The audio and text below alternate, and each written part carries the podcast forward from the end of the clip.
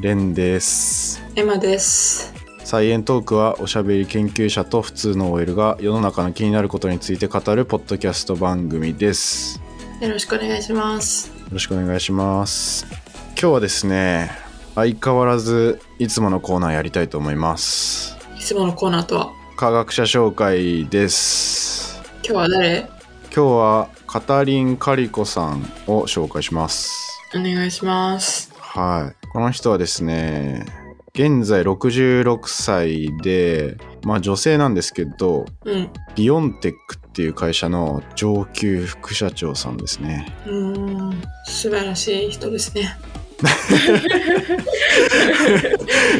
絞り出した感す ごいな。ちょっと今、今、今ね、今はね、5時46分なんで朝の。そうですね、まだ脳が寝ぼけてますね。うんちょっと時間なくてね、うん。今週、そうですね。今やってますね。ビオンテック、どうすか聞いたことありますかはい、あります。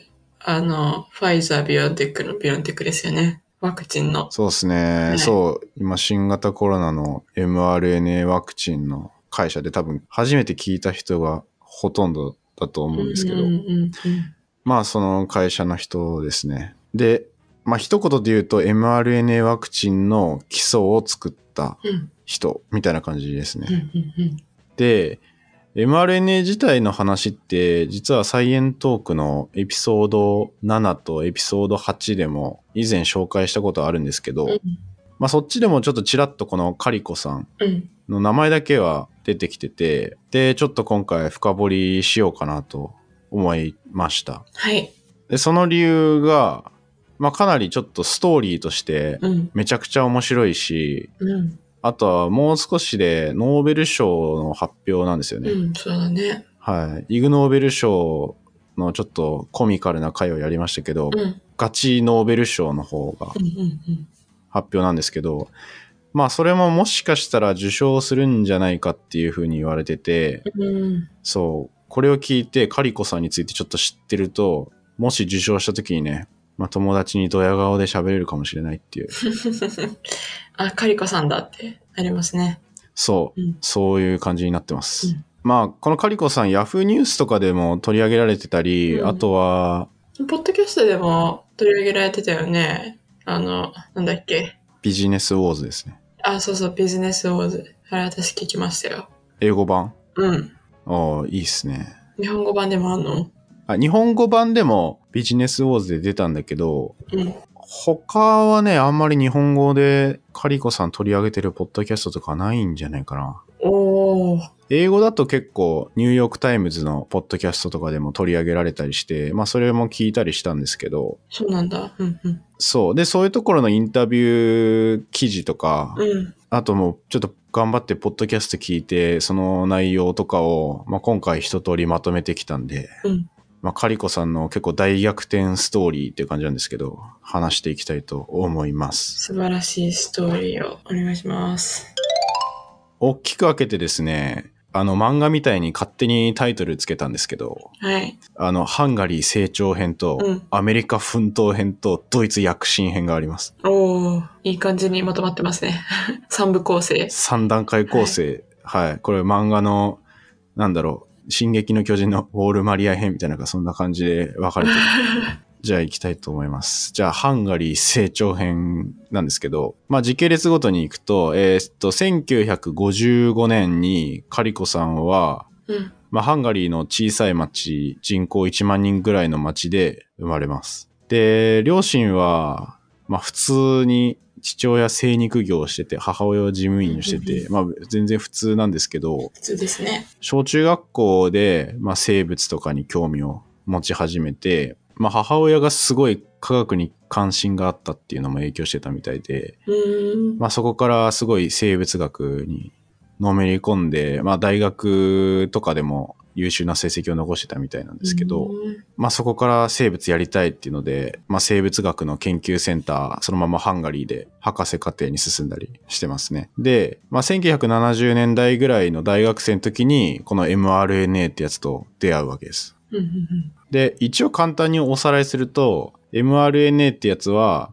AUGC っていう、まあ、4文字の、ままあ、拡散延期。うん。これ暗号とかコードみたいなものになってて、この AUGC がダーッといろいろ連なって、まあ、それがメッセージになってるっていうものなんですけど、うんまあ、この mRNA の役割としては DNA からタンパク質を翻訳していく工場のリボソームっていうところに、まあ、情報を運ぶ、まあ、そういう意味のメッセンジャー RNA っうん。ていう意味なんですよね。タンパク質を合成する指令を与えるっていう、まあ、そういうものになっててで、まあ、すごい発想はシンプルで、まあ、これは DNA からその情報を伝えるっていうものなんですけどじゃあこのメッセージになるやつをうん。外から人の手で加えてあげれば人の体とかに好きなタンパク質を作らせることができるんじゃないかうん。うん。うん。っていう、まあ割と発想としてはシンプル。そうですね。で、これ、例えばうん。糖尿病の人がいたら、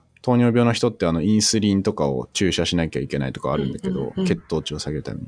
まあそれをインスリンを外から入れるんじゃなくて、インスリンの設計図みたいなのを入れて、うんうん。体の中で作らせるみたいな、なんかそういうのを、まあ、最初にあの発想としてはあったみたいですうね。ん。タンパク質自体を入れちゃうと、あまり良くないでしたっけまあ、タンパク質自体を入れてもいいんだけど、結局、そういうでっかいタンパク質を作るためには、結局 DNA とかを作って、そこからタンパク質に翻訳して、で、それを入れるっていう工程が必要だけど、ああ、そっかそっか。めんどくさいですね。そう、うん。まあ、だけど、まあ、その工程もちょっとスキップできたり、まあ、あとは DNA 直接入れる方法もあるんだけど、まあ、そういう工程を削減できるっていうメリットとか、あとは設計図を入れるんで、原理上は、まあ、量がちょびっと入れば、体の中で作ってくれるっていうのもあったりして、うん。うん。うんまあ、外でいっぱいタンパク質作ってから入れるよりは、まあ、少量で済むみたいな、そのそういうメリットもあったりします。うん。なるほど、なるほど。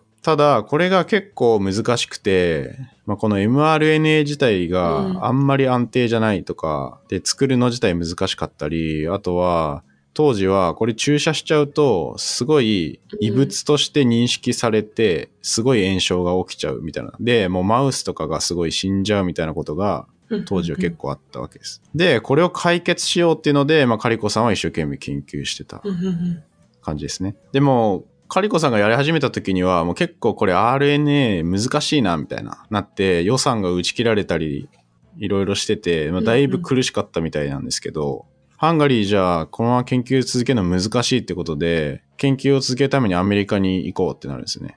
で、1985年に、まあ、ハンガリーを脱出っていうか、まあ、当時ハンガリーがすごい共産主義でうん。うん。うん。ってもう一党独裁状態だったんですけど、このねハンガリーからアメリカにねお金を持っていくのがめっちゃ大変だったらしいうん。だけどお金ないとさうん。アメリカで暮らせないじゃん銀行で振り込んだりとかもできなかったから。多分それもなくってカリコさんクレジットカードとかも持ってなかったらしくてうん。どうしたかっていうと、まあ、当時旦那さんと2歳の娘がいたんだけどこの娘のテディベアの中に自分の財産900ポンドって書いてるんですけどもこれもなんか何何十万かをぬいぐるみの中に隠してでそのまんまアメリカに持ってくっていうこの割と大胆な手法をすご いなぁいや、なんかそもそもアメリカに全家族で行こうっていう、やっぱ決意もすごいし、自分の研究のために。そうだねかつ、 それするために全財産を テディベアに入れるっていう、その勇気がすごいよね。うーんうんリスクテイカーだなリスクテイカー確かにうんやばいなそう、なんかアメリカにも特にツテとかがなかったみたいだから、頼る人がいないからもう自分で何とかするしかないみたいな。うーん。そう、こう、まずこの思いっきりが結構すごい。そして、そうのんテディベアを持ってアメリカに行くわけですよ。うんうんうん。こっからもアメリカ編です。まあ、アメリカ渡った後は、ペンシルベニア州のテンプル大学っていうところと、まあ、あとは、その後ペンシルベニア大学っていうところで研究していくんだけど、うんうんうん。まあ、かなり、その、設備が整っ、完全には整ってなかったり、あとは上司が厳しかったりっていうので、まあ、結構きつかったみたいな、ハンガリー戻りたいって思ってたみたいなインタビューでも答えてたんだけど、うーん。しかも、研究成果が、まあ、なかなか出なくて、ずっと。うん。研究費とか取ってこないといけないんだけど、まあ、それを断られちゃったりとかうん。し。て、で、しかも、その当時の上司から、もう、mRNA の研究は、もうお金も取れないし、うん。なかなかうまくいかないから、もう違うことをやるか、うん。もうアシスタントみたいな給料で、うん。今のこと続けるか選べ、みたいな、やば。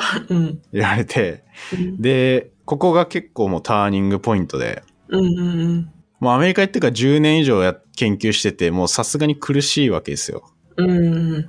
だから、もう違うことやりたくなると思うんだよね、普通に考えたら。そうだよね。もう周りからのプレッシャーもそうだし、そう。自分としても、なんか成果上がらないもの10年以上やるって結構辛いよね。これめちゃくちゃ辛いと思う。うん。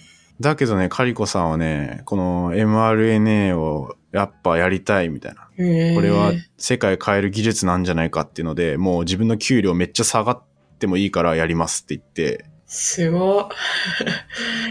すごいな。なんだろうな。外からの評価とかじゃなくて、自分の信念に基づいて動いてる人なんだなって思った。うん、そうなんですよね。なかなかいないよね、そういう。それだけで動ける人って。なかなかいないと思うん、それに家族もいるじゃん。う。うん。うん。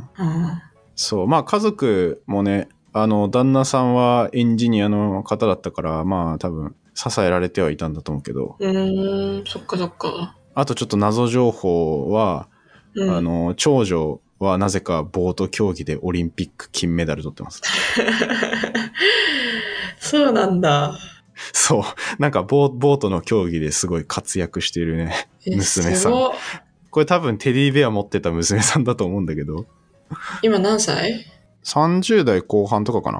ああ、そうなんだ。うーん。いやー、すごっ。いや、すごいっすよ。どういう遺伝子なんだろう、この家族。 わからない。え、お父さんがスポーツができるってことなのかないや、でもなんかちょっとそこまで書いてなかったなわかんないな。カリコさんがもしかしたら研究もできるし、あの、運動神経も抜群だっ たから。いや、でもね、一個言えるのはこれ間違いなく体力はあったと思うよ。ああ、まあ確かにね。研う究、結構体力使うからね。そうだね。そう、朝から結構夜までうん。やってたりしたらさ、だいぶ体力必要だし。でさ、そういうお母さんがもう何でもチャレンジするような人だったら、うん。こう負けない精神みたいなのは子供にもつくかもしれないよね。うんうんうん。 まあでもそれでも、やっぱ身体的に優れてなきゃ金メダルって取れないと思うから、いやー、カリコ家、素晴らしい練習だな。ちょっと分けてほしい。その頭脳と身体能力。え、すごい。それってさ、あの、2021年の東京オリンピックの金メダルあ、いや、違う。もうでちはないょっと前だったかな。うん。ボート競技、2008年、北京、2012年、ロンドンで金メダル取ってます。すごっ。すげえ。 そっか。マジすげえ。すごいなまあ、そんな感じなんですけど。うんでうんうんまあ、カリコさん自身は、この1998年に、まあ、転機が訪れるわけですね。うんで、これが、まあ、たまたま大学のコピー機使ってて、うん。で、そこで、そのペンシルベニア大学にやってきたドリュー・ワイスマンっていう人うん。がいたんだけど、まあ、この人と、まあ、たまたまコピー機のとこであって、で、最初はカリコさん、なんか助手とかに間違えられたみたいな感じだったみたいなんだけど、うん。でお互い自己紹介してでその時に今 RNA の研究してるんですっていうのをカリコさんが言って、でそれにすごいこのワイスマンっていう人興味を持ってうん。でじゃあもううちの研究室で実験するみたいな一おー緒に研究しようみたいな感じになってうんうんうんそうこれめっちゃ優しいよねじゃあ研究室変えたってことか。そうワイスマンさんの研究室に移ってひたすら研究を続けるうーん。で、まあ、ここまでもうずっと下積みなのようんずっと下積みで、やっとこの研究室移ってから、このマウスに mRNA を打っても死なないで、ちゃんとタンパク質を作らせるっていう方法をようやくここで見つけるの。おお。え、それはアメリカを建てから何年ぐらいこれアメリカ渡ったのが80 1985年なんで、研究発表をしたのが2005年なんで20年です。おお。このやっと20年後にこの突破口を見出して、まあこれ mRNA の中のウリジンってやつをシュードウリジンっていうのに改造するうんとうんうん炎症が起きないっていうのを発見したんだけど、うん。 あ、詳しくはエピソード8を聞いてください。で、うん。 2005年に発表して、さあ、こっからだっていう、もうこれいよいよ人でもできたりとか、いろいろできるぞみたいなうん。イケイケだったんだけど、お金もあんまり集まんなくて、で、論文もそんなに注目されなくて、この当時は。うーん。研究成果としては割と大きいけど、そこまで、その注目だったり、評価だったりが得られなかった。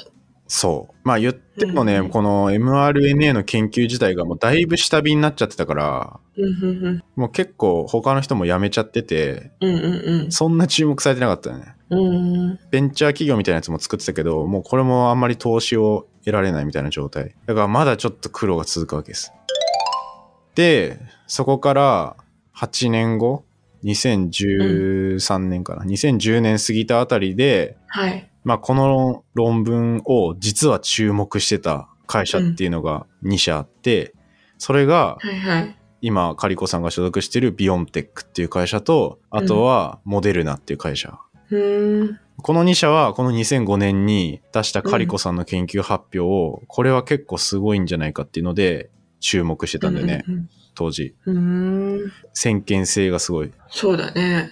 そんなに知られてない会社たちだけど、ちゃんと注目してたんだ。そうそう。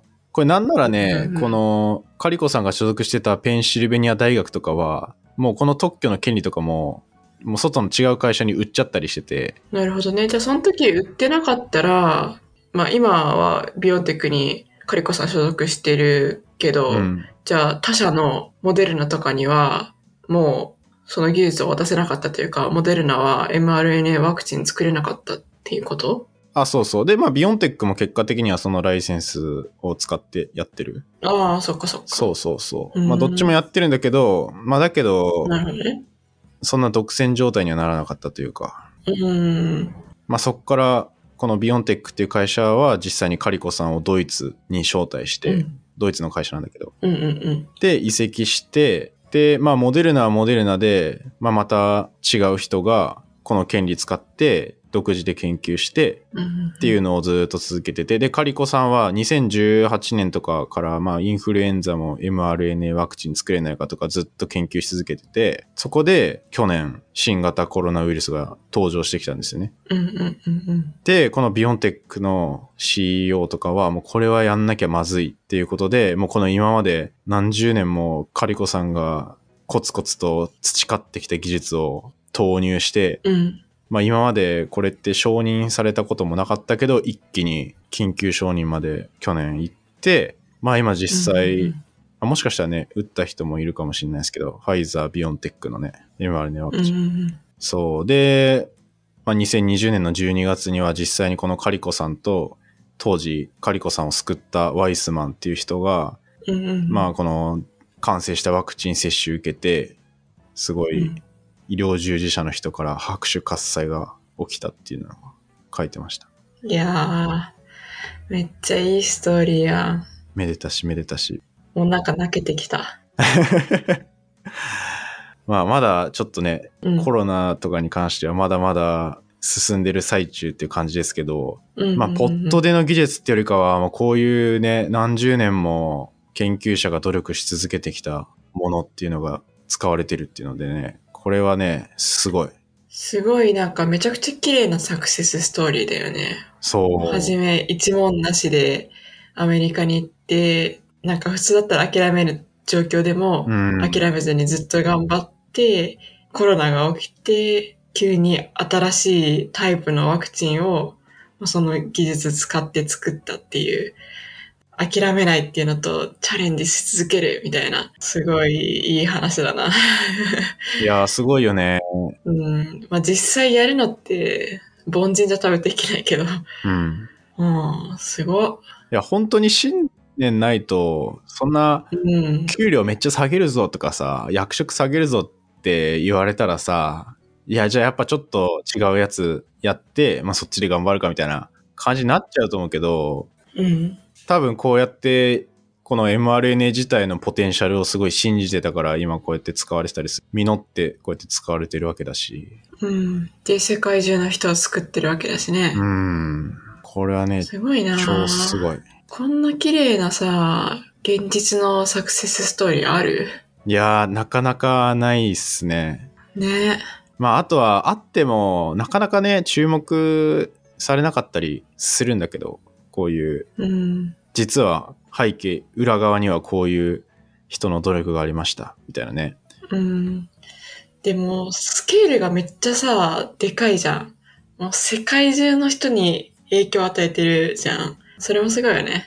いやもう今やアメリカの「タイムっていうニュース雑誌が選んでる世界で最も影響力のある100人のうちの1人にまでなってるし今年もノーベル賞受賞候補者って言われるくらいになってるからねうーん。すごいよこれテディベアにお金詰め込んでやってきてなかったらこれなかったっすよ確かに。飛行機のさ、なんかチェックする人が、テディベアのお金に気づいてたら、もしかしたら、今私たちの中にはワクチンいなかったかもしれないね。いや本当にへえなんかいろんな奇跡が重なって今、ワクチンができたっていうお話でしたね。うーん。なんかちょっと気になったんだけど、うん。カリコさんが、まあその粘り強いっていうのは分かったけど、うん。どんな性格なんだろうってちょっと思った。あ、性格ね。うん。性格垣間見えそうなエピソード朗らかな感じなんかな。優しいおばあちゃんみたいな。を。まあ実際ちょっと喋ったことないからわかんないけ ど。でもなんかね、この最初に全然うまくいってない時から、まあちょっとうまくいき始めた時とかに、うん。なんかね、初めてシャンパンを飲んだみたいな、なんか、へえそう、なんじゃかあもそうういう。めっちゃ真面目な感じなんかな。感じのは書いてたり、あとなんだろうな。まあまあもちろん真面目ではあったと思うけどね。まあまあまあ。まあでもね、なけければ大丈夫結構やっぱり、なんていうか、しっかり自分持ってないと、ああ、いや、まあそこは多分絶対そうだと思そう、うん。う。まあ、ただそれ以外のさ、性格はいろいろ研究者によって違うじゃん。そうだまあ人ね。と全く喋らなかったりとか、そうだめねっち。ゃ変人だったりとか、ううん、それとも普通にコミュ力高かったのかなんかどんなんだろうなとか、ちょっと思ったけど、まあまあまあ。ん。いや、これもね、ノーベル賞とか、でかい賞受賞したら、多分すごいも、もっともっとニュースになるだろうし、もしかしたらわかるかも。あ、そうだね。インタビューでわかりそうだね。まあでもね、なんかこのノーベル賞を受賞した人に対するどうでもいい話のインタビューみたいな、多すぎみたいなのあるけどね。 そこまで掘るみたいな。あ、そうなのな、ほどほどにしといた方がいい気もするけど。そっか日本でも結構あるじゃん。確かにな。なんか逸話みたいなのめっちゃそう。求めるよね、うんメディアが。そうそうそう。過剰な報道みたいな感じに俺はちょっと見えたりするときあるんだけど。うん。まあだけどね、普通に話とかはもっと聞いてみたいなって思った。うんうんうんうん。うん。でもなんかすごい明るい感じの人だよ。インタビューとかを見てると。あ、そうなんだ。うん。今めっちゃ金持ちだろうね。確かに。どんぐらい、 どんぐらいの家に住んで、どんぐらいの生活してるんだろう。確かにな気になるなでもさ、なんかう20代とかで成功してたら、もうお金が身の回りにあるのが当たり前な感じになると思うけど、そんな遅咲きだったら、おごり高ぶってなかったりとかうん。しそうだよね。まあでもこのビオンテックという会社に副社長として行った時が50歳前後かな。すごっ。まあそこからね、今、さっき言ったこのワクチン作ってる会社とか今、イケイケだろうし、もっと他の病気治すやつとかも今うんうんう研ん究してたりもするだろうし、うん多分まだまだ。これからだって思ってんじゃないかな。であと初めてさ、思い描いてた感じでうん。使えそうっていうのがうん人。で初めて分かったから。うん。でも今だったらどんどんお金もさ、もう。うんもらえてるだろうしさ、それでまたさらに研究進みそうだよね。まあもう、もうすでにしてるけど。ね、カリコさうんん今副社長だけどさ、研究もしてるんだよね。実際に実験してるわけじゃないと思うけど、まあそあの、の自分が指示してやらせて、ブレイン役みたいな。